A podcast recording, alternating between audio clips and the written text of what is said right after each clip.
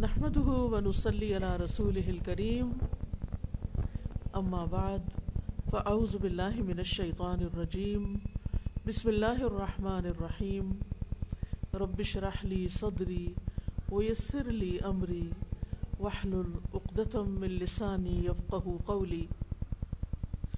الحمد لله المستحق لغاية التحميد المتوحد في كبريائه وعظمته لا إله إلا هو الولي الحميد، الغني المبدئ المعيد، المعطي الذي لا ينفد عطاؤه ولا يبيد، المانع فلا معطي لما منع ولا راد لما يريد. ہر قسم کی حمد، ہر قسم کی تعریف اللہ کے لیے ہے۔ جو بے انتہا حمد کا مستحق ہے وہ اپنی بڑائی اور عظمت میں اکیلا ہے۔ اس کے سوا کوئی معبود برحق نہیں۔ وہ کارساز ہے، تعریف کیا ہوا ہے، بے نیاز ہے، شروع میں پیدا کرنے والا ہے اور دوبارہ لوٹا کر بھی پیدا کرنے والا ہے۔ یعنی اسی نے آغاز کیا اور وہی دوبارہ بنائے گا۔ وہ عطا کرنے والا ہے، جس کے عطیات کبھی ختم نہیں ہوتے۔ اور نہ ہی فنا ہوتے ہیں۔ وہ روک دینے والا ہے۔ تو جو کچھ وہ روک دے، کوئی اس کو عطا نہیں کر سکتا۔ اور جس کا وہ ارادہ کرے، اس کو کوئی ٹال نہیں سکتا۔ الحمد للہ کہ آج ہم سب یہاں پر اکٹھے ہیں۔ اور میں پاک تر اسکول کی انتظامیہ کی بے حد مشکور ہوں کہ جنہوں نے مجھے یہاں پر آنے کا موقع دیا۔ اور ان پیاری پیاری بچیوں سے بات کرنے کا موقع دیا۔ تو میں زیادہ وقت نہیں لوں گی، لیکن دین کی چند بنیادی باتوں پر انشاءاللہ آپ سے بات کروں گی۔ تھوڑی دیر کے لیے سوچیں کہ اگر کوئی شخص آپ کو راستے میں ملے، آپ اس سے پوچھیں کہ تم کہاں سے آ رہے ہو؟ اور وہ کہے، پتہ نہیں۔ آپ پوچھیں، تم کہاں جا رہے ہو؟ وہ کہے پتہ نہیں۔ تو آپ اس کے بارے میں کیا کہیں گے؟ کہ شاید یہ شخص مجنون ہے، شاید اس کی عقل کام نہیں کر رہی، شاید یہ کوئی بیمار شخص ہے۔ کیونکہ کوئی بھی عقل مند انسان ایسا جواب نہیں دیتا۔ کوئی بھی آنے والا، مثلا اگر آپ مجھ سے پوچھیں کہ آپ کہاں سے آ رہے ہیں، تو میں آپ کو بتا سکتی ہوں کہ میں کہاں سے آ رہی ہوں۔ کہاں جانا یہ بھی بتا سکتی ہوں۔ لیکن اس زندگی کے بارے میں ہمارا طرز عمل کچھ پہلے شخص کی طرح ہی ہے۔ بہت سے لوگ اس دنیا میں اس زمین پر ایسے ہیں کہ اگر آپ ان سے پوچھیں کہ آپ کو کس نے پیدا کیا، آپ کہاں سے آئے اور آپ کو کہاں جانا ہے، تو ان کے پاس ان دو سوالوں کا کوئی صحیح جواب نہ ہوگا۔ کتنی حیرت کی بات ہے کہ ہم اس دنیا میں اللہ سبحانہ تعالیٰ کی بے شمار نعمتیں استعمال کر رہے ہیں۔ اور ہم یہ بھی نہ جانتے ہوں کہ وہ ہمارا خالق ہے، وہ ہمارا مالک ہے، وہی ہمیں رزق دے رہا ہے۔ اور پھر الٹیمیٹلی اسی کی طرف لوٹ کر جانا بھی ہے۔ اس لحاظ سے ہم مسلمان خوش قسمت ہیں کہ ہمیں اپنے آغاز کا بھی پتہ ہے اور اپنی انتہا کا بھی پتہ ہے۔ ہم جانتے ہیں کہ ہمیں کس نے بنایا، ہم جانتے ہیں کہ ہمیں کس کے پاس لوٹ کر جانا ہے۔ لیکن ایک سوال جو عام طور پر ہم اگنور کر دیتے ہیں کہ ہم کیوں بھیجے گئے ہیں؟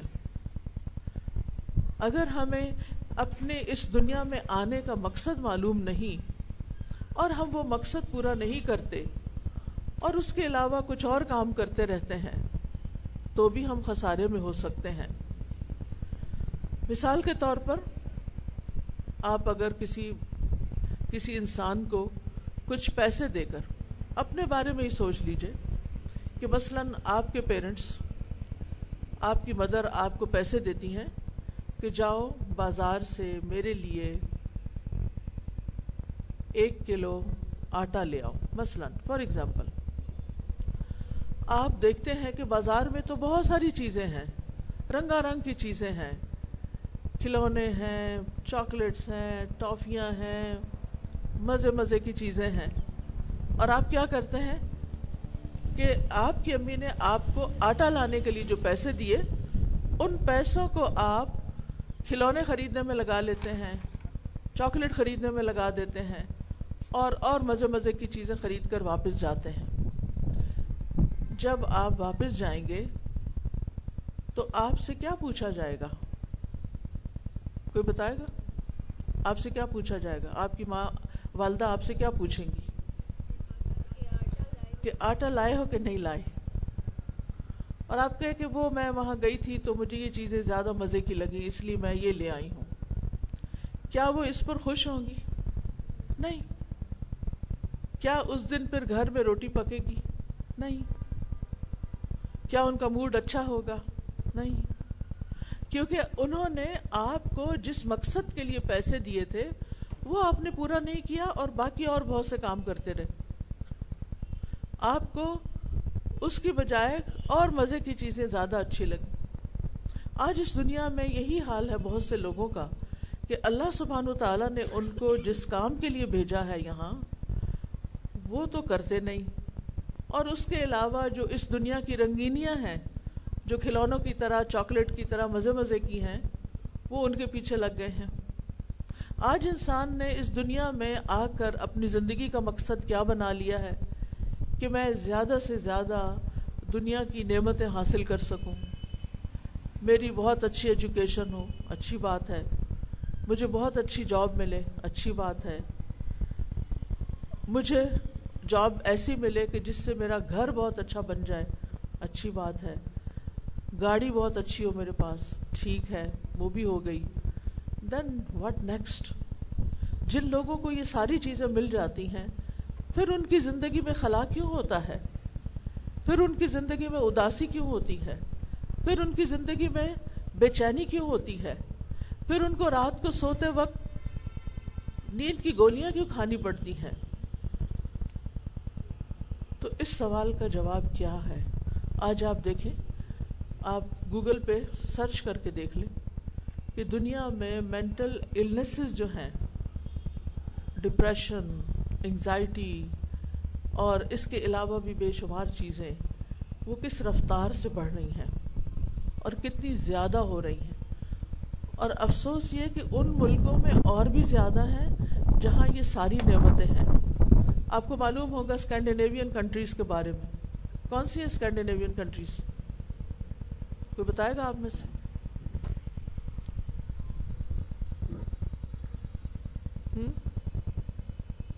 جغرافیہ پڑھتے ہیں آپ؟ جی بیٹا؟ نہیں نیدر لینڈ یورپ میں ہے نا، اس طرف، دوسری طرف ہے۔ یہ ہے ناروے، سویڈن ڈنمارک۔ اب دیکھیے کہ ان ملکوں میں عوام کو اتنی سہولتیں دی جاتی ہیں کہ ان کے بچوں کو پالنے کے لیے ان کو جو بنیادی ضروریات ہوتی ہیں وہ مل جاتی ہر شخص کے پاس گھر ہوتا ہے، ہر شخص کے پاس گاڑی ہوتی ہے، ہر شخص کے پاس زندگی کی ساری ضروریات ہیں۔ لیکن آپ کو معلوم ہے دنیا میں سب سے زیادہ سوئسائڈ ریٹ بھی وہی ہے جب سب کچھ مل جاتا ہے تو پھر انسان اپنے آپ کو ہی کیوں قتل کر دیتا ہے؟ اپنے آپ کو کیوں مار ڈالتا ہے؟ وہ کیا چیز ہے جو انسان کو اندر سے کھاتی ہے؟ وہ کس چیز کی کمی ہے؟ وہ کہاں کمی ہے؟ وہ کمی ہے اپنے مقصد زندگی کو پہچاننے کی، کہ انسان نے اپنے آپ کو نہیں پہچانا۔ اس دنیا میں آ کر اسے کیا کرنا چاہیے تھا؟ وہ نہیں جانا۔ اس نے جو چند کھلونے یہاں دیکھے، اس نے انہی سے دل بہلانا شروع کر دیا۔ اور اس سے آگے جس نے بھیجا تھا اس کا حق نہیں پہچانا، اس کے آگے نہیں جھکا، اس کی مرضی کے مطابق زندگی بسر نہیں کی۔ اس نے صرف اپنی خواہشات کی تکمیل کو، اپنی مرضی کرنے کو ہی زندگی کا مقصد سمجھا۔ تو ہم سب جانتے ہیں کہ ہم خود سے خود پیدا نہیں ہوئے اور اس دنیا میں ہمیشہ بھی رہنے کے لیے نہیں آئے۔ ہمیں اللہ نے پیدا کیا ہے اور ہم ایک دن اللہ سبحانہ تعالیٰ کے سامنے جا کر کھڑے ہونے والے ہیں۔ وہ ہم سے پوچھے گا کہ تم نے دنیا میں کیا کیا؟ تم وہاں کیا کر کے آئے؟ کیا تم نے باقی کام کرنے کے علاوہ وہ بھی کیا جس کے لیے میں نے تمہیں بھیجا تھا؟ تمہاری ضروریات پورا کرنا تو میرا ذمہ تھا۔ میں نے تمہارے لیے ساری ضرورت کی چیزیں پیدا کر دی تمہیں پانی چاہیے تھا۔ میں نے زمین سے بھی پانی دیا، میں نے آسمان سے بھی پانی دیا۔ تمہیں کھانا چاہیے تھا آسمان سے بھی رزق بھیجا، زمین نے بھی تمہارے لیے بہت کچھ اگایا۔ تمہیں سب کچھ دیا۔ لیکن تمہیں میں نے صرف کھانے پینے کے لیے نہیں پیدا کیا تھا، تمہیں اپنی عبادت کے لیے بھی پیدا کیا تھا۔ وما خلقت الجن والانس الا ليعبدون۔ میں نے جن و انس کو اپنی عبادت کے لیے پیدا کیا۔ ما اريد منهم من رزق وما اريد منهم ان يطعمون۔ میں ان سے کوئی رزق نہیں چاہتا۔ یعنی اللہ تعالیٰ کو ہمارے پیسوں سے، ہمارے مال سے غرض نہیں۔ اور نہ ہی میں یہ چاہتا ہوں کہ لوگ مجھے کھلائیں، کیونکہ اللہ سبحانہ تعالیٰ کھاتے نہیں، پیتے نہیں۔ ان کو ضرورت نہیں ان چیزوں کی۔ ان اللہ الرزاق ذو القوت المتین۔ بے شک اللہ خود ہی رزاق ہے، قوت والا ہے، بہت مضبوط ہے۔ لہذا اللہ رب العزت جب وہ سب کچھ دینے والا ہے، تو اس کو وہ ہماری شکلوں کو نہیں دیکھتا، ہماری صورت نہیں دیکھتا، ہمارے مال کو نہیں دیکھتا، بلکہ وہ ہمارے دل کو دیکھتا ہے، ہمارے اعمال کو دیکھتا ہے کہ ہمارے دل کے اندر کیسے جذبات ہیں اور ہم کیسے عمل کر رہے ہیں۔ سورت الملک میں اللہ تعالیٰ فرماتے ہیں، تبارک الذی بیدہ الملک وہو علا کل شیء قدیر۔ الذی خلق الموت والحیات لیبلوکم ایکم احسن عملا۔ بہت بابرکت ہے وہ ذات جس کے ہاتھ میں پوری کائنات کی بادشاہت ہے۔ یہ وسیع آسمان، یہ ہوا، یہ زمین، یہ سب کچھ اسی کی پیدا کی ہوئی اور اسی کتابیں ہے۔ اس نے یہ سب کچھ کیوں بنایا؟ اس زمین پر انسان کے لیے یہ سب کچھ کیوں بنایا؟ خلق لکم ما فی الارض جميعا زمین میں جو کچھ ہے، سب کا سب تمہارے لیے پیدا کیا۔ تو پھر تمہیں کس لیے پیدا کیا؟ الذي خلق الموت والحیات لیبلوکم ایکم احسن عملا۔ اس نے تمہیں یہاں بھیجا تاکہ تمہیں آزما کے دیکھے کہ تم میں سے کون سب سے اچھے کام کرتا ہے۔ اچھے عمل کس کے ہیں؟ اب سوال یہ پیدا ہوتا ہے کہ اگر اللہ سبحانہ تعالیٰ ہم سے یہ دیکھ رہا ہے کہ ہم میں سے اچھے کام کون کرتا ہے، تو پھر اچھا کام کس کو کہتے ہیں؟ کیونکہ بہت سے لوگوں نے اچھے کام کی ڈیفینیشن خود بنائی ہوئی ہے۔ اور ہر کلچر میں کچھ چیزیں بہت اچھی ہوتی ہیں، دوسرے کلچر میں وہی چیزیں کچھ اتنی پسندیدہ نہیں ہوتی۔ تو پھر اچھا کیا ہے؟ کس ملک کو سٹینڈرڈ بنایا جائے؟ کس قوم کو؟ کس کن لوگوں کو؟ اس کے لیے اللہ سبحانہ تعالیٰ نے خود اپنے پیغمبر بھیجے ہیں اور ان کے ذریعے ہمیں بتایا کہ اچھا کیا ہے۔ اچھے کام کی دو شرائط ہیں۔ ایک یہ کہ اس کے پیچھے نیت اچھی ہو۔ کوئی بھی کام کرتے ہوئے آپ کی سوچ، آپ کا ارادہ، آپ کی نیت اچھی ہو۔ اور وہ نیت کیا ہو کہ اس کام کو کر کے چاہے وہ عبادت سے متعلق ہو، چاہے وہ دنیا کی خدمت سے، لوگوں کی خدمت سے متعلق ہو، اس کے پیچھے نیت یہ ہو کہ میرا رب مجھے دیکھ رہا ہے، میں یہ کام کر رہا ہوں اور وہ مجھ سے خوش ہو جائے۔ یعنی اللہ تعالیٰ نے ہمیں اتنا ہائی اسٹینڈرڈ دیا ہے کہ تم لوگوں کو خوش کرنے کے لیے، لوگوں کو پلیز کرنے کے لیے، لوگوں کی نظروں میں بڑا بننے کے لیے اچھا نہیں کرو، بلکہ میرے لیے اچھا کرو۔ کیوں؟ اس لیے کہ لوگ تمہیں وہ ریوارڈ نہیں دے سکتے جو میں دے سکتا ہوں۔ جو کچھ بدلہ کسی بھی کام کا کسی بھی محنت کا، کسی بھی چیز کا اللہ تعالیٰ دے سکتا ہے، وہ کوئی اور نہیں دے سکتا۔ حتیٰ کہ ہمارے ماں باپ بھی نہیں دے سکتے۔ مثال کے طور پر آپ ایک کتاب لکھتے ہیں۔ آپ نے بہت سال پڑھا، بہت محنت کی، ایک کتاب لکھی۔ اس سے بے شمار لوگوں نے فائدہ اٹھایا۔ آپ دیکھیں جو بیسٹ سیلرز ہوتے ہیں، وہ کتنی کتنے لاکھوں میں کتابیں سیل ہوتی ہیں، چھپتی ہیں، بکتی ہیں۔ اب آپ کے لیے یہ سب کچھ آپ نے کیا اور لوگوں نے بک سیلرز نے اور بیچ میں ایجنٹس نے ہزاروں لاکھوں کمائے۔ آپ کو کیا ملا؟ آپ کو کچھ رائلٹی مل گئی۔ کتنے پرسنٹ مل گئی؟ وہ آپ نے کتنے دن استعمال کی؟ اگر وہ کروڑوں میں بھی مل جائے تو ایک انسان کی ضرورت کروڑ روپیہ تو نہیں ہوتے نا؟ زیادہ زیادہ ہم کتنا کھا سکتے ہیں؟ کتنا پہن سکتے ہیں؟ کتنا کتنے گھروں میں ایک وقت میں رہ سکتے ہیں؟ انسان کی جو حقیقی ضروریات ہیں، جو اس کی زندگی میں، جو اس کی نیسیسٹیز ہیں، وہ بہت تھوڑی ہیں۔ اچھا باقی پیسہ کہاں جاتا ہے؟ باقی تو وارثوں کا ہو جاتا ہے۔ پھر اس انسان کو کیا ملا جس کی اپنی زندگی چالیس، پچاس سال تھی؟ بس اس نے اپنی آدھی زندگی کی محنت سے اتنا بھی فائدہ نہیں اٹھایا کہ آدھی زندگی کو انجوائے کر سکے۔ کیونکہ جو جو انسان بڑا ہوتا جاتا ہے، اس کی لمیٹیشنز ہو جاتی۔ ہیں نہ وہ اس طرح زندگی میں بھاگ سکتا ہے، نہ وہ اتنا کھا سکتا ہے، نہ وہ اتنا نہ وہ چین سے سو سکتا ہے۔ اس کے پاس زندگی کی ہر نعمت ہوتی ہے، لیکن وہ انجوائے نہیں کر سکتا۔ تو پھر اس دنیا میں تو انصاف نہیں ہوا نا؟ پھر کوئی اور جگہ ہونی چاہیے جہاں جا کر انسان کو اس کی محنت کا پورا سلا ملے۔ انسانوں میں سے کوئی انسان اس دنیا میں نہیں جو آپ کی کسی خیر خواہی نیکی، محنت، اچھے کام کا آپ کو پورا بدلہ دے۔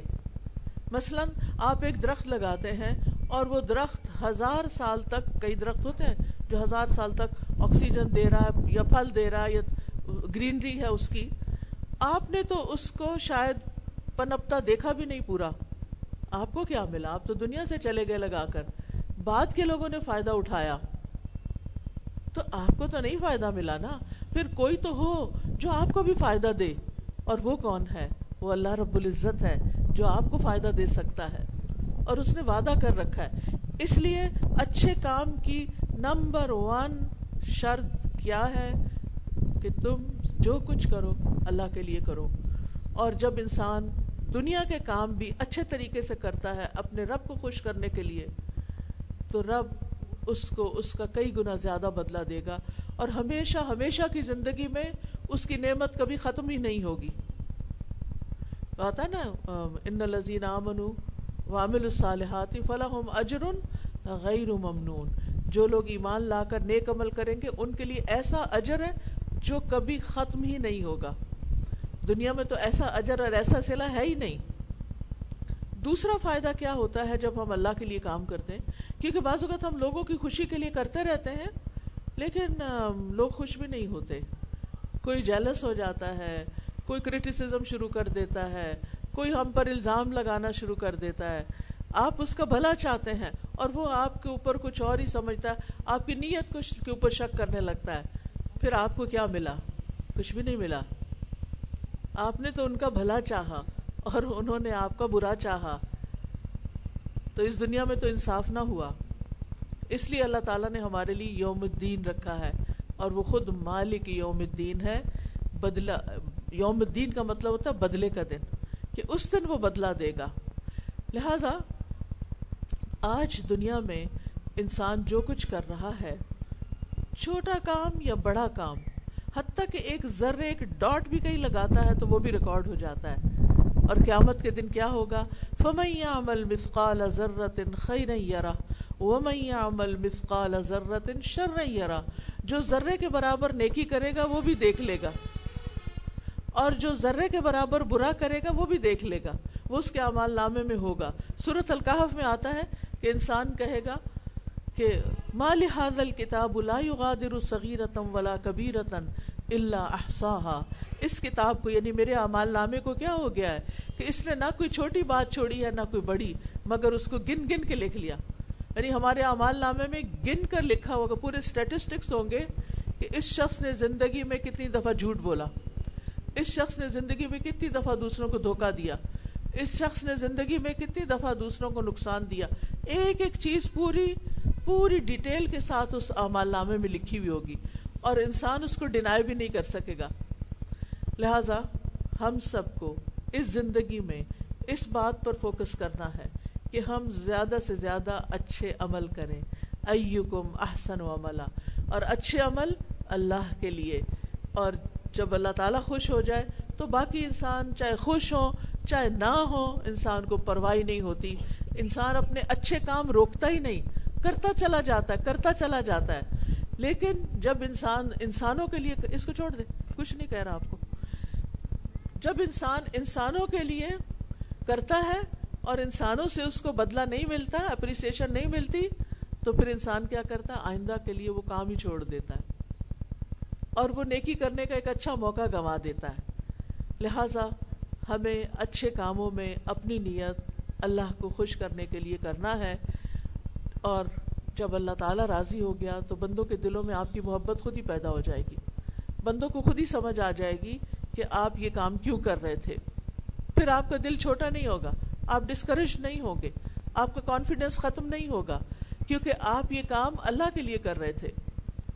دوسری دوسری شرط جو ہے کام کے اچھا ہونے کی، احسن عمل ہونے کی، وہ ہے کہ وہ رسول اللہ صلی اللہ علیہ وسلم کی سنت کے مطابق ہو، آپ کے طریقے کے مطابق ہو۔ یعنی ہمارا کھانا، پینا، اٹھنا، بیٹھنا، سلام، دعا، ماں باپ کی خدمت، بہن بھائیوں سے اچھا سلوک، لوگوں کی خیر خیر یہ ساری جو محمد رسول اللہ صلی اللہ علیہ وسلم کی تعلیمات ہیں، ان کے مطابق ہو۔ قیامت کے دن جب اعمال تولے جائیں گے تو نیک عمل بھی تولے جائیں گے اور برے عمل بھی۔ جن نیک اعمال میں یہ دو کنڈیشنز لگی، پوری ہوں گی، وہ انسان کے اعمال نامے دائیں ہاتھ میں دیے جائیں گے۔ اور اگر ان کا وزن زیادہ ہوگا تو اس شخص کو جنت میں بھیج دیا جائے اور جن جن لوگوں کے اعمال اس کے مطابق الحمد جن لوگوں کے اعمال اس کے مطابق نہیں ہوں گے تو ان کے اعمال نامے بائیں ہاتھ میں دیے جائیں گے اور وہ ناکام ہو جائیں گے۔ ان کا رستہ جہنم کی طرف ہوگا۔ تو اس لیے بہت ضروری ہے کہ ہم پورے شعور کے ساتھ یہ زندگی بسر کریں، اچھے اچھے کام کریں، اللہ تعالیٰ کو راضی کریں۔ تو ہر عام طور پر ہم عبادت کا مفہوم بہت ریسٹرکٹیڈ لیتے ہیں، چھوٹا سا مفہوم لیتے ہیں، شاید نماز، روزہ، حج زکات وہ بھی عبادت ہے۔ لیکن ہماری ہر بات، ہمارا ہر ایکشن عبادت بن جاتا ہے جب ہم اس کو اللہ تعالیٰ کی مرضی کے مطابق کرتے ہیں۔ وہ ہماری عبادت ہو جاتا ہے۔ مثلا اس وقت اگر ہم اللہ تعالیٰ کو خوش کرنے کے لیے یہاں آئے ہیں، بیٹھے ہیں، اللہ کی باتیں کر رہے ہیں، اللہ سبحانہ تعالیٰ کا ذکر کر رہے ہیں، تو یہ ہمارا یہ عمل بھی عبادت ہے۔ اس کے بعد جب ظہر کی اذان ہوگی، نماز پڑھیں گے، وہ بھی عبادت ہے۔ پھر اگر کھانے کا ٹائم ہو گیا اور ہم بسم اللہ پڑھ کے دائیں ہاتھ سے بیٹھ کے کھانا کھا رہے ہیں وہ بھی عبادت ہو گیا۔ حلال رزق کمایا تھا، عبادت ہو گیا۔ پھر اس کے بعد اگر ہم کسی کے کوئی کام کرتے ہیں، ہم گھر کے کام کرتے ہیں، کیونکہ انسان کو یہ ساری ضروریات اپنی پوری کرنی پڑتی۔ وہ بھی اگر آپ اللہ تعالیٰ کو خوش کرنے کے لیے کر رہے ہیں، آپ کا کچن میں کام کرنا، آپ کا کھانا پکانا، آپ کا برتن دھونا، آپ کا کچن صاف کرنا، صفائی، ستھرائی، نہانا، دھونا، سب عبادت ہے۔ اگر نیت اچھی ہے اور طریقہ ٹھیک ہے۔ تو کرنے کا کام کیا ہے کہ نیت تو اپنے دل میں ہوتی ہے، جو اندر ہے اور جو ظاہر ہے، اس کو سنت کے مطابق کر لیں۔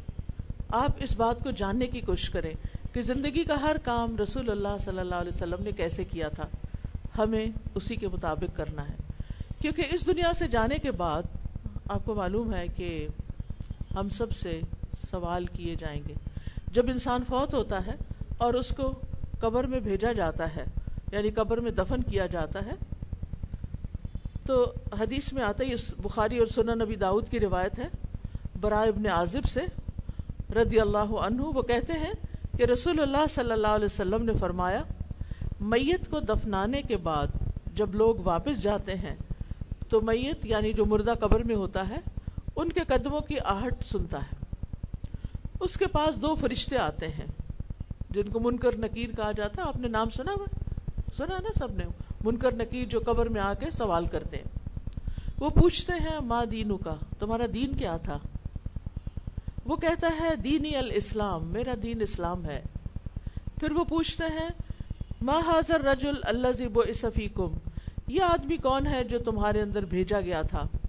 تو وہ کہتا ہے، ہوا رسول اللہ صلی اللہ علیہ وسلم، کہ یہ اللہ کے رسول ہیں۔ صلی اللہ علیہ وسلم۔ پھر وہ کہتے ہیں، وما یدری کا تجھے، تمہیں کیسے علم ہو؟ سوری، ایک سوال میں بھول گئی۔ سب سے پہلا سوال جو ہوتا ہے، وہ ہے، من ربو کا تمہارا رب کون ہے؟ تو وہ جواب دیتا ہے، ربی اللہ میرا رب اللہ ہے۔ پھر وہ کہتے ہیں، تمہیں کیسے پتا چلا یہ سب کچھ؟ وہ کہتا ہے کرا تو کتاب اللہ فآمن تو بھی و صدق میں نے اللہ کی کتاب پڑھی۔ میں اس پر ایمان لایا اور اس کو سچا مانا۔ کیا ہم یہ جواب دے سکیں گے کہ میں نے اللہ کی کتاب پڑھی؟ ہم میں سے کتنے لوگ ہیں جنہوں نے اللہ کی کتاب قرآن ترجمے سے پڑھا ہو، سمجھ کے پڑھا ہو؟ وہ جانتے ہوں کہ اس کتاب میں کیا لکھا ہوا ہے۔ ہم دنیا میں آتے ہیں، دنیا کی ڈگری کے لیے بڑی بڑی کتابیں پڑھتے ہیں، لائبریریاں کنگال مارتے ہیں گوگل چھان مارتے ہیں، لیکن ایک چیز نہیں پڑھتے اور اس کے پڑھنے کی ضرورت محسوس نہیں کرتے کہ جو ہمیں سب سے زیادہ کام آنے والی ہے، اس دنیا میں بھی، قبر میں بھی اور آخرت میں بھی۔ اور وہ کیا ہے؟ کیا ہے وہ؟ کتاب اللہ اللہ کی کتاب، قرآن۔ ہم میں سے ہر ایک کو اللہ سبحانہ و تعالیٰ کے سامنے جا کے کھڑے ہونا ہے۔ ہم کیا جواب دیں گے کہ ہم نے اس کی کتاب پڑھی یا نہیں پڑھی؟ ہم کیا کہیں گے؟ اگر اس نے اگر اس نے پوچھا اور وہ پوچھے گا کہ جیسے قبر میں سوال ہو رہا ہے کہ تمہیں یہ باتیں کہاں سے پتہ چلی؟ وہ کہے گا، میں نے اللہ کی کتاب پڑھی، میں اس پر ایمان لایا، میں نے اس کو سچا سمجھا۔ یعنی صرف پڑھنا ہی کافی نہیں، اس پر ایمان لانا ضروری ہے۔ اس کے اندر جو ہمیں خبر دی گئی ہے، اس کو سمجھنا ضروری ہے۔ تو آسمان سے منادی کرنے والا کہتا ہے، میرے بندے نے سچ کہا، اسے جنت کا بستر بچھا دو۔ اس کو جنت کا لباس پہنا دو۔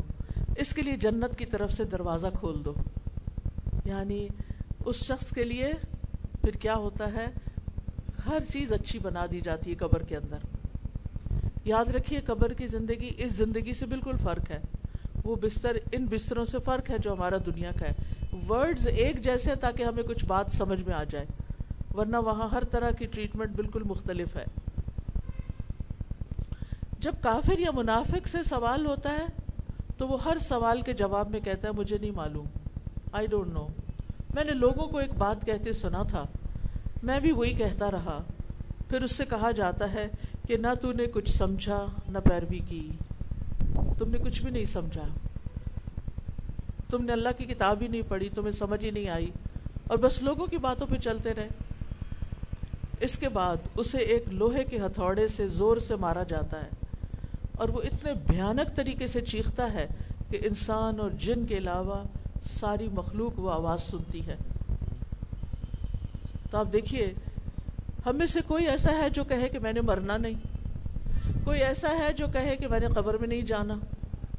اگر کوئی قبر میں نہیں ڈالتا تو کہاں رکھے گا؟ کوئی گھر میں رکھتا کوئی گھر میں نہیں رکھتا۔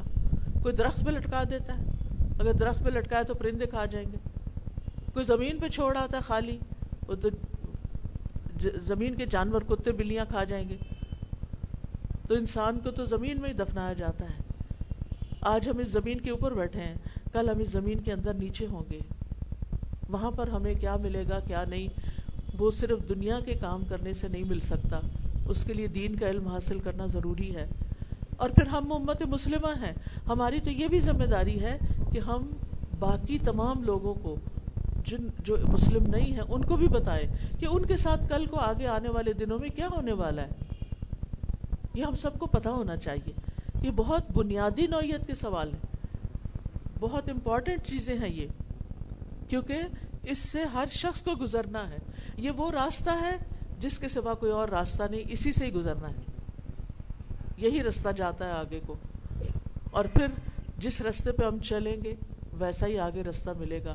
اور ویسا ہی انجام ملے گا۔ تو سب سے پہلا سوال جو وہ کریں گے کہ تمہارا رب کون ہے؟ تو رب عربی زبان میں کہتے ہیں خالق، مالک اور مدبر کو، جس نے ہمارے لیے ہر چیز کو پلان کیا ہے۔ وہ کائنات کا بادشاہ ہے۔ وہ مشرق اور مغرب کا رب ہے۔ وہی رزق دیتا ہے۔ ہم بیمار ہو جائیں تو وہی شفا دیتا ہے۔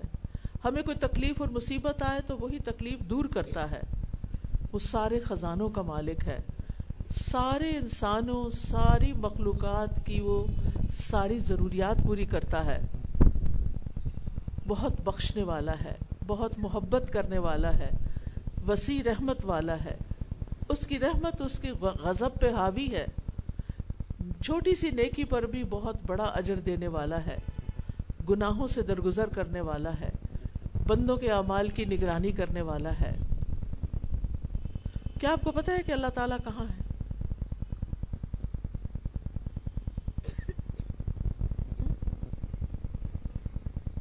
جی کہاں پر؟ عرش پر۔ الرحمن علی العرش استوا دیکھیں، ہمیں اتنا تو پتا ہونا چاہیے نا ہمارا رب کہاں ہے۔ چھوٹا سا بچہ بھی پوچھتا ہے، اللہ کہاں ہے؟ تو ہمیں پتا ہونا چاہیے۔ بعض لوگوں نے اس طرح کے فلسفے خود سے بنا لیے کہ وہ ہر پتے میں ہے، ہر سورج میں ہے، ادھر۔ یہ اللہ کی شان کے خلاف ہے کہ ہم کہیں کہ ہمارا رب پتے کے اندر ہے یا ہمارا رب اس گلاس کے اندر ہے۔ ایسا نہیں کہہ سکتے اللہ تعالیٰ کے بارے میں۔ قرآن مجید سے ہمیں پتہ چلتا ہے، الرحمن علی العرش استوا رحمان عرش پر ہے۔ اور عرش کیا ہے؟ اس ساری مخلوق کی چھت ہے۔ جیسے یہ کینوپی ہے نا تو اس کے نیچے آپ سب بیٹھے ہیں۔ تو ایسے ہی عرش چھت ہے جس کے نیچے ساری اللہ کی کریشن اس, اس کے انڈر ہے۔ اور وہ سب سے بڑی چیز ہے۔ اللہ سبحانہ تعالیٰ نے چار چیزیں اپنے ہاتھ سے بنائی تھی عرش جنت عدن قلم اور انسان۔ اللہ تعالیٰ نے عرش کو بھی عزت بخشی اپنی نسبت اس کی طرف کی۔ رب العرش العظیم۔ پڑھا رہے ایسے ہی پڑھا رہے کیوں بار بار ہو رہا ہے ڈسٹربنگ ہوتی ہو رب العرش العظیم۔ پھر جنت عدن اللہ نے بنائی اپنے ہاتھ سے۔ وہ بہت ہی خوبصورت ایک اینٹ سونے کی، ایک چاندی کی۔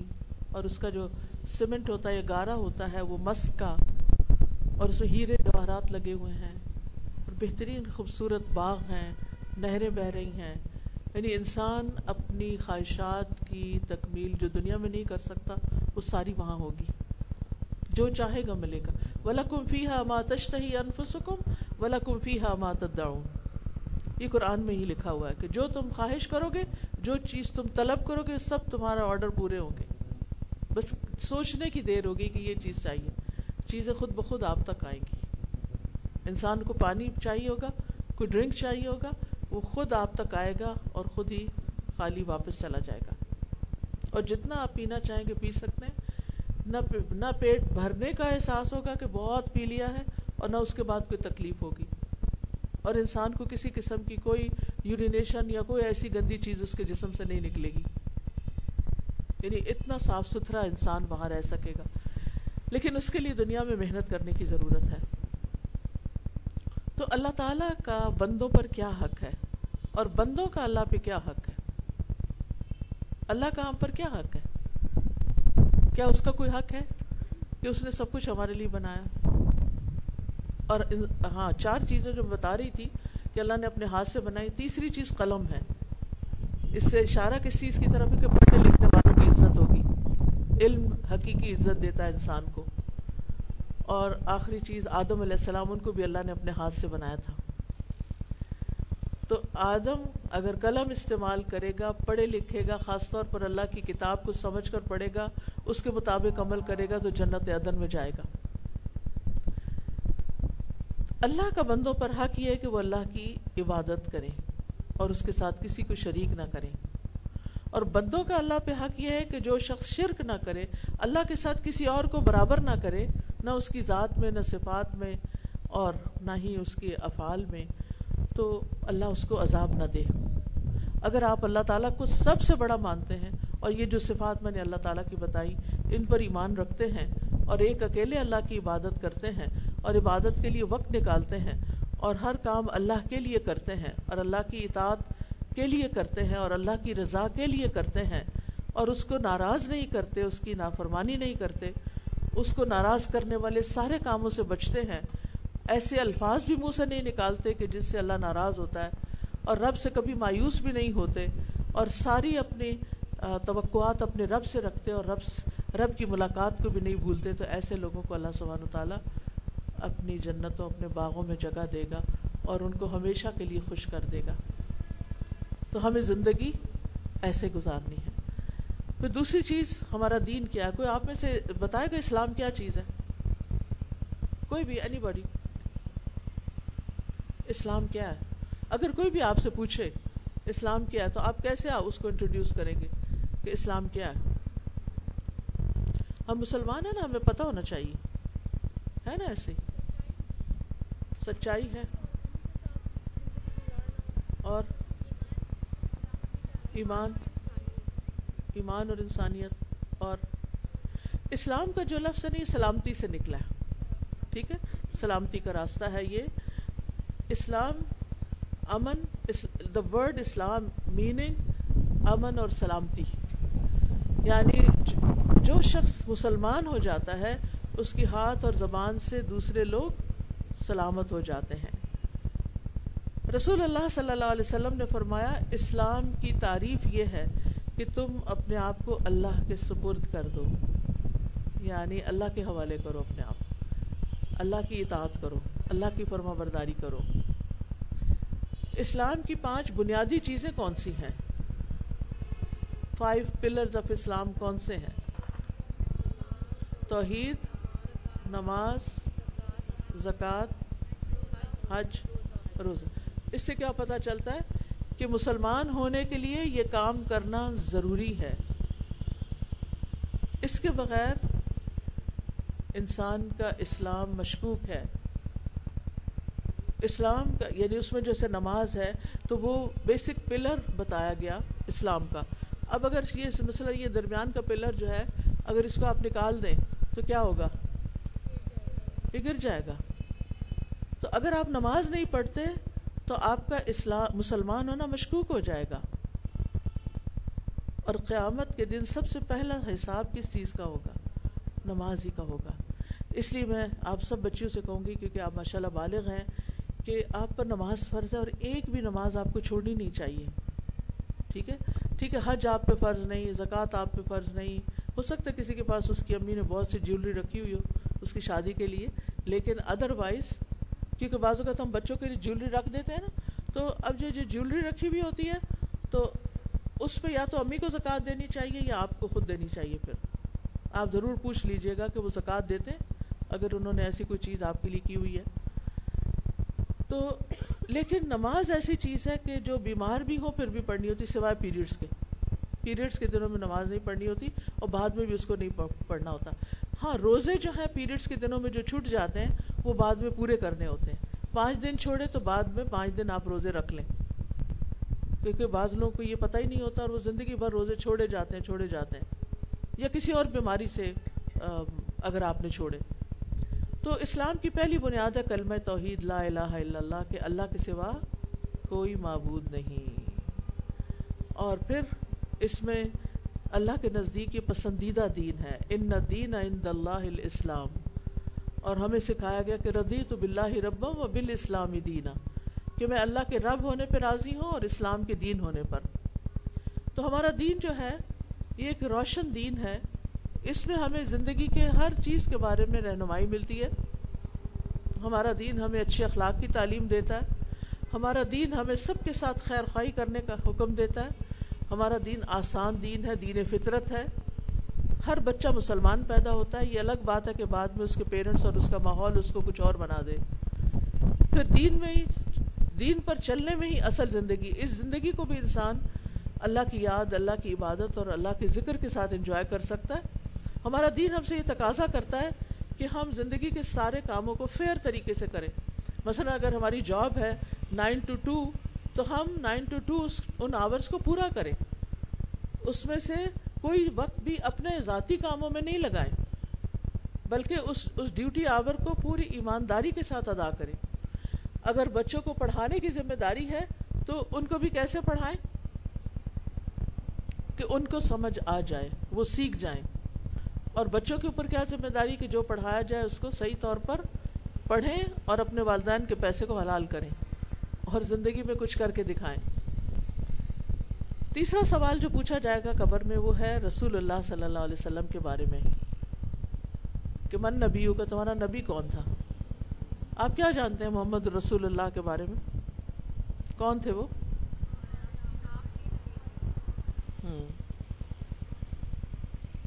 آخری نبی تھے۔ کہاں پیدا ہوئے تھے؟ مکہ میں پیدا ہوئے تھے۔ ان کے والد کب فوت ہوئے تھے؟ ان کی پیدائش سے پہلے ہی فوت ہو گئے تھے۔ والدہ کب فوت ہوئی تھی؟ جب چھ سال کے تھے۔ مکہ میں کیا کرتے تھے آپ؟ مکہ میں رہ کے کیا کیا کرتے تھے؟ بکریاں چراتے تھے اور تجارت بھی کرتے تھے اور غار ہرا میں جاتے تھے، عبادت کرتے تھے، جو بھی ان کو سمجھ آتی تھی، اسلام سے پہلے۔ پھر تیرہ سال آپ دوبارہ اسلام پیش کرنے کے بعد مکہ میں رہے اور اس میں آپ کو طرح طرح کی تکلیفیں دی گئیں۔ لیکن آپ نے کبھی جھوٹ نہیں بولا تھا۔ آپ نے کبھی خیانت نہیں کی تھی۔ آپ کا اخلاق بہت بہترین تھا۔ آپ کے مینرز بہت اچھے تھے۔ کبھی کھانے میں ایب نہیں نکالا تھا۔ گھر میں اپنے گھر والوں کی مدد کرتے تھے کام کاج میں۔ جب آزان سنتے تھے تو فوراً مسجد چلے جاتے تھے۔ بچوں سے بہت پیار کرتے تھے۔ ان کو اپنے ساتھ سواری پہ بٹھا لیتے، ان کے ساتھ باتیں کرتے، ان کو دعائیں دیتے۔ اور بچوں پر سب سے بڑھ کے رحم دل تھے۔ ان کے ساتھ کھیلتے۔ ان کو پیار سے مخاطب کرتے، ان کو پیار سے اٹھا لیتے، ان کے سر پہ ہاتھ پھیرتے۔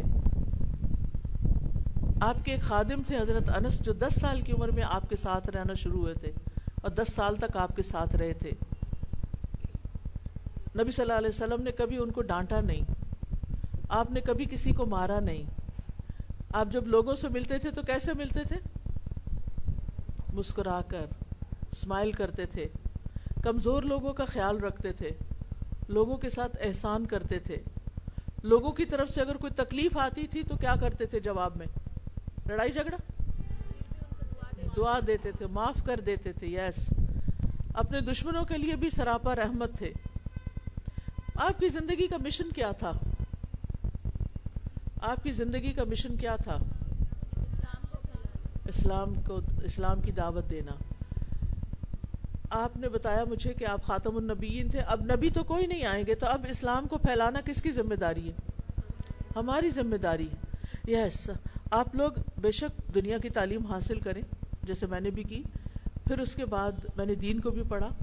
اور مجھے یوں لگا کہ جیسے صحیح طور پر لوگ عام طور پر دین پھیلا نہیں رہے، لوگوں کو اللہ سے جوڑ نہیں رہے۔ ہیں لوگ، لیکن تھوڑے ہیں۔ تو مجھے اس کام میں، اس فیلڈ میں آنا چاہیے۔ اور مجھے لگتا ہے کہ میں اس کو بہت زیادہ انجوائے کرتی ہوں اور بہت مجھے خوشی محسوس ہوتی۔ دل میں بے پناہ ایک اطمینان اور سکون ہوتا ہے۔ میں نے پی ایچ ڈی تک ڈگری بھی حاصل کی، میں نے یونیورسٹی میں بھی پڑھایا، میں نے دنیا بھی گھومی، لیکن مجھے سب سے زیادہ خوشی اس وقت ہوتی ہے جب میں یہ خیر بانٹتی ہوں۔ جب میں لوگوں کو اللہ کی باتیں بتاتی ہوں، جب میں لوگوں کو اللہ سے جوڑتی جب میں اللہ کو یاد کرتی تو اللہ سبحانہ و تعالیٰ تو ہمارا خالق اور مالک ہے۔ ہمیں سب سے زیادہ اس سے محبت کرنی چاہیے کیونکہ اس کے احسانات ہم پہ سب سے زیادہ ہیں۔ اور ہم نے واپس بھی اس کے پاس جانا ہے، اس سے ملاقات کرنی ہے۔ اگر وہ ہم سے خوش ہوگا تو کوئی مشکل ہی نہیں، لیکن اگر وہ ناراض ہوا تو ہمارے ماں باپ بھی ہمیں کچھ نہیں دے سکتے۔ نبی صلی اللہ علیہ وسلم کی سب سے بڑی خواہش کیا تھی؟ شابش ان کی امت کو بخش دیا جائے، لوگ جہنم سے بچ جائیں۔ یہ ان کی سب سے بڑی خواہش تھی کہ کوئی بھی آگ میں نہ جائے۔ آج ہماری بھی سب سے بڑی خواہش یہی ہونی چاہیے کہ لوگ آگ میں نہ جائیں۔ لوگوں کو اپنے رب کا پتہ چل جائے، لوگوں کو اپنے دین کا پتہ چل جائے۔ آپ اپنی امت کے لیے روتے بھی تھے، دعائیں کرتے تھے اور آپ کو چوائس دی گئی کہ آپ کوئی دعا کرے، قبول ہوگی تو آپ نے اپنی امت کے لیے سیو کر لی کہ میں قیامت کے دن مانگوں گا تاکہ میری امت کی نجات ہو۔ آپ امت کی شفاعت کے لیے رات بھر فکر مند رہے۔ تو ہمارا ان سے تعلق کیسا ہونا چاہیے؟ پھر ہمیں کیا کرنا چاہیے؟ انہوں نے ہمارے لیے اتنا کچھ کیا۔ ہمیں آپ سے محبت کرنی چاہیے۔ کس سے زیادہ؟ اپنے والدین سے بھی زیادہ۔ اپنے بہن بھائیوں سے بھی زیادہ۔ سب انسانوں سے زیادہ ہمیں محمد صلی اللہ علیہ وسلم سے محبت کرنی چاہیے۔ پھر آپ کی باتیں ماننی چاہیے، آپ کی سنت پر چلنا چاہیے۔ آپ کی اتباع کرنی چاہیے۔ آپ کی عزت کرنی چاہیے۔ آپ کی سیرت میں چلنا چاہیے۔ ہر معاملے میں آپ کی بات ماننی چاہیے، جیسے نماز ہے باقی چیزیں ہیں۔ کیونکہ آپ نے فرمایا، جس نے میری سنت سے منہ موڑا، اس کا مجھ سے کوئی تعلق نہیں۔ یعنی قیامت کے دن پھر آپ اس کی شفاعت نہیں کریں گے۔ چھوٹی چھوٹی چیزوں میں بھی آپ کے طریقے معلوم کرنے چاہیے اور کثرت سے درود پڑھنا چاہیے، جیسے آج جمعے کا دن ہے نا۔ تو جمعے کے دن کی سب سے بہترین عبادت یہ ہے کہ نبی صلی اللہ علیہ وسلم پر زیادہ سے زیادہ درود بھیجا جائے اور آپ سے ملاقات کا شوق بھی ہونا چاہیے۔ لیکن آپ کی محبت میں غلوب نہیں ہونا چاہیے۔ غلوب کا کیا مطلب ہے؟ کہ ان کو اللہ کے برابر نہیں قرار دینا چاہیے۔ ٹھیک ہے؟ اللہ سبحانہ و تعالیٰ خالق ہے نبی صلی اللہ علیہ وسلم کو اللہ تعالیٰ نے پیدا کیا تھا، اللہ تعالیٰ نے بھیجا تھا۔ تو ہر ایک کو اس کے مقام پہ رکھنا چاہیے۔ یہی صحیح دین ہے، ٹھیک ہے؟ تو اگر آپ قرآن کو سیکھنے کا شوق رکھتے ہوں، تو ایک اپلیکیشن ہے لرن قرآن۔ لرن قرآن۔ اس میں قرآن مجید کا لفظی ترجمہ اردو میں بھی، انگلش میں بھی ہے، ہندی میں بھی ہے۔ اور پھر اس کی ٹرانسلیشن بھی ہے، اس کی تجوید بھی ہے۔ اور ایک ایک آیت کی چنکنگ کی گئی ہے اس میں۔ تو اگر آپ ایک ایک آیت روز پڑھنا شروع کریں، تو آپ ایک سال میں کتنی ساری آیتیں پڑھ لیں گے؟ اور جب آپ کو ٹائم زیادہ ملے تو آپ زیادہ بھی پڑھ سکتے ہیں۔ اسی طرح ایک آیت، ایک اور ایپ ہے، قرآن فار آل۔ تو انشاءاللہ اگر آپ کے پاس اینڈرائڈ ہے یا سیل فون ہے، کیونکہ آج آج کل تو بچوں کے پاس بھی گیجٹس ہیں۔ اور اگر نہیں، اور لیپ ٹاپ ہے گھر میں، تو اس پر بھی اگر آپ سرچ کریں میرے نام سے، فرحت ہاشمی ڈاٹ کام تو پورے قرآن کی تفسیر اور ترجمہ آپ کو مل جائے گا۔ تو انشاءاللہ آپ اپنی زندگی میں کم از کم ایک بار ضرور سنیں، ضرور پڑھیں تاکہ اللہ تعالیٰ کی پہچان ہو، اللہ کی محبت ہو۔ اور جب ہم آخرت کی ہمیشہ کی زندگی کے لیے اس دنیا سے نکل کے جائیں، اس ٹیسٹ کو پاس کر کے، تو وہ خوشیوں کی زندگی ہو۔ وہاں کوئی غم اور فکر نہ ہو، وہاں کوئی ریگریٹس نہ ہو کہ ہم نے اپنی زندگی ضائع کر دی۔ تو آپ سب کے لیے ڈھیروں دعائیں۔ آپ کو دیکھ کر بہت ہی خوشی ہوئی۔ اور اللہ تعالیٰ آپ کو، آپ کی انتظامیہ کو بہترین جزائے خیر دے۔ بارک اللہ فیکم۔ سبحانک اللہم و بحمدک۔ اشہد اللہ الہ الا انت۔ استغفرک و اتوب الیک۔ ابھی بند نہیں کرنا۔ ٹھیک ہے۔ یہ آپ کے لیے کچھ گفٹ آئے ہیں۔ ایک یہ کتاب ہے، محمد صلی اللہ علیہ وسلم، ہیبٹس اینڈ ڈیلنگس یہ آپ سب بچوں نے ضرور پڑھنی ہے اور ان چیزوں کو اپنانا بھی ہے کہ آپ کی ہیبٹس کیا تھی اور آپ لوگوں کے ساتھ کیسے ڈیل کرتے تھے۔ اور ایک یہ سپلیکیشنز ہیں قرآن اور مصنون دعائیں ہیں۔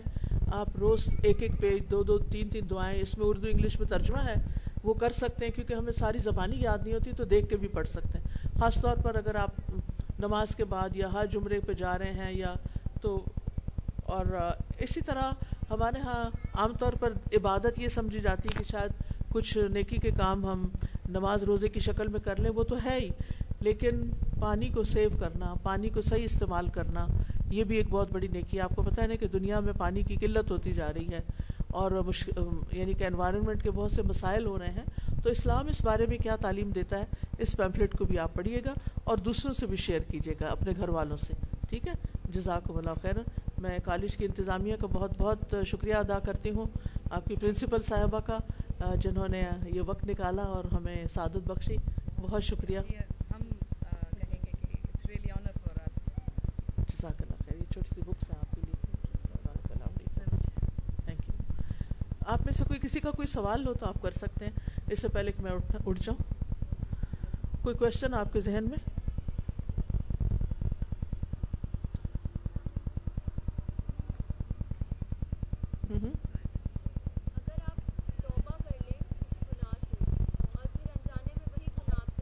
دوبارہ توبہ کر لیں۔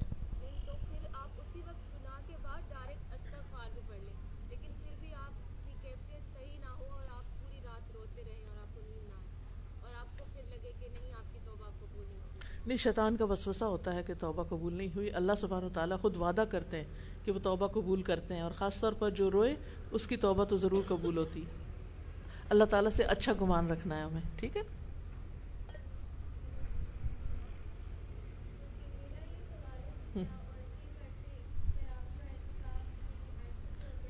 جی جی بالکل۔